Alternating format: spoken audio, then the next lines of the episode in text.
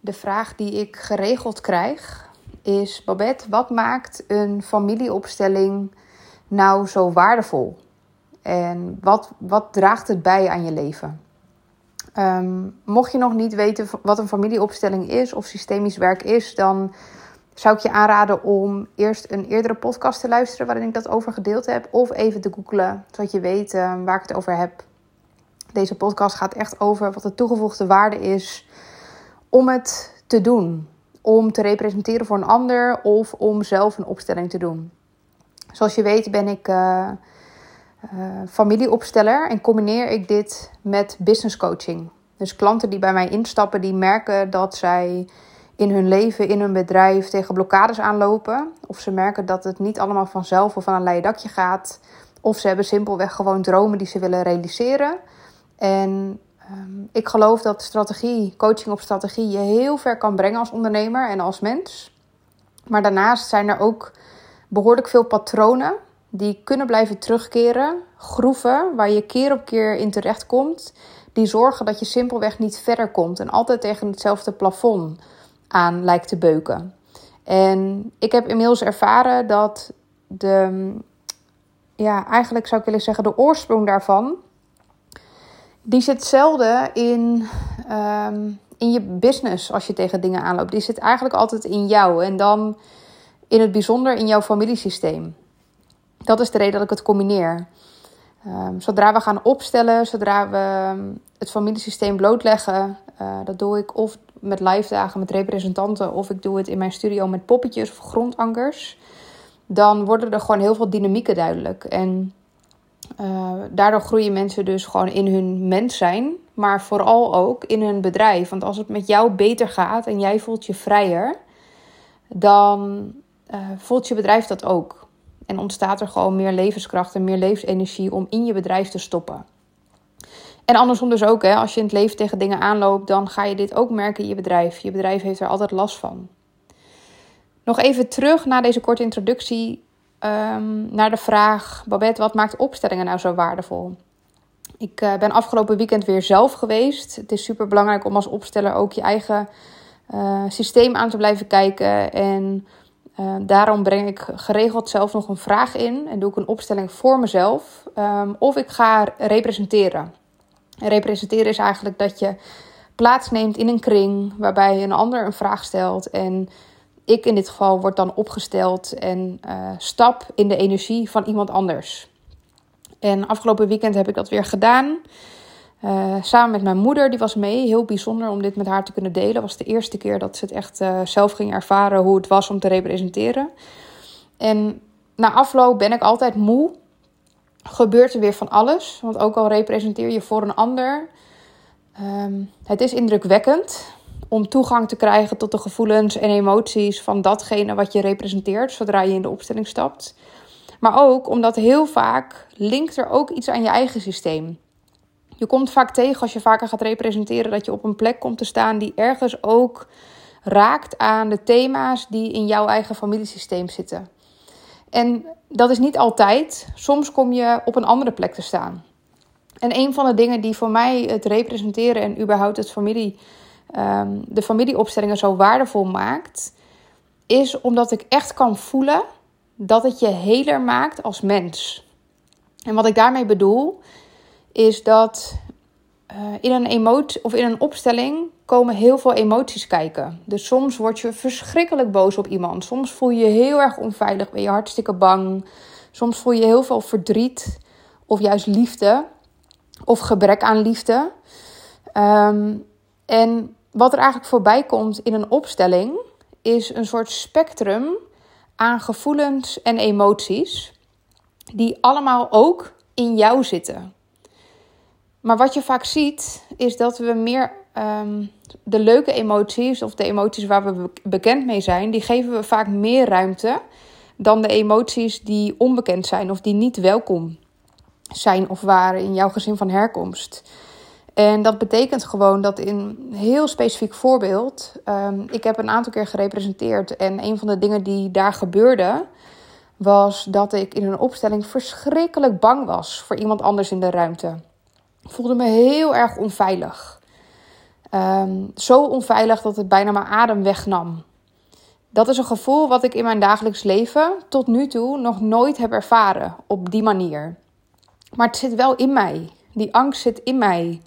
Het is een emotie. Die is er. Dat is het spectrum wat ik in mij heb, wat tot mijn beschikking staat. Uh, jij net zo goed.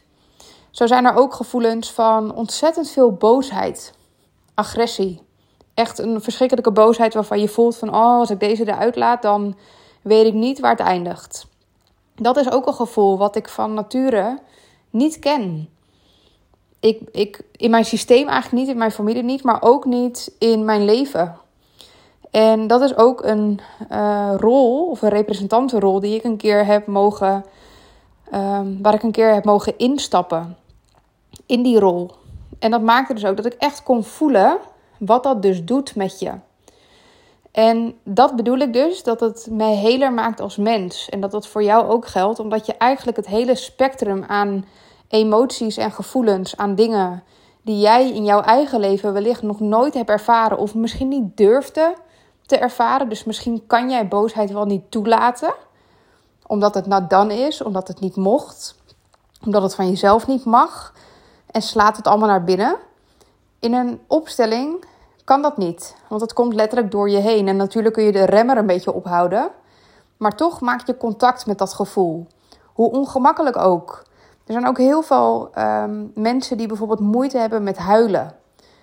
En in mijn opleiding, maar ook eigenlijk in de uh, representantenrollen die ik heb gedaan, of de sessies die ik zelf begeleid met mijn klanten, heb ik echt letterlijk zien gebeuren bij veel mensen dat ze leren huilen.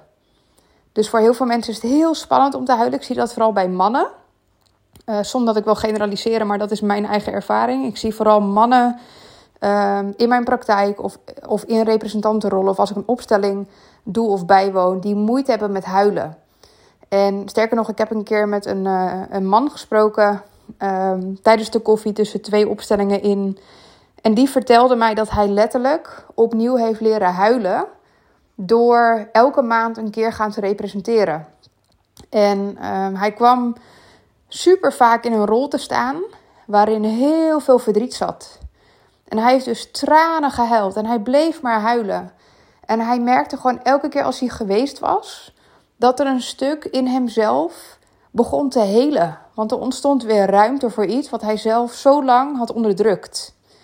En dit is dus nogmaals waarom ik dus het zo noem. Opstellingen maakt je heler. Het maakt je heler als mens. Dingen die mogen door je heen komen.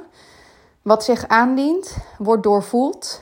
En omdat dingen worden doorvoeld, ontstaat er ruimte. Hè, misschien ken je die, um, die uitspraak wel over emoties, emotions. Over dat het betekent energy in motion. Dus e-motion, energy motion. En wat het eigenlijk zegt is, uh, een emotie is een bepaalde energie die in beweging is. En zodra jij een emotie dus niet toelaat, uh, prop je hem eigenlijk terug naar binnen, je systeem in.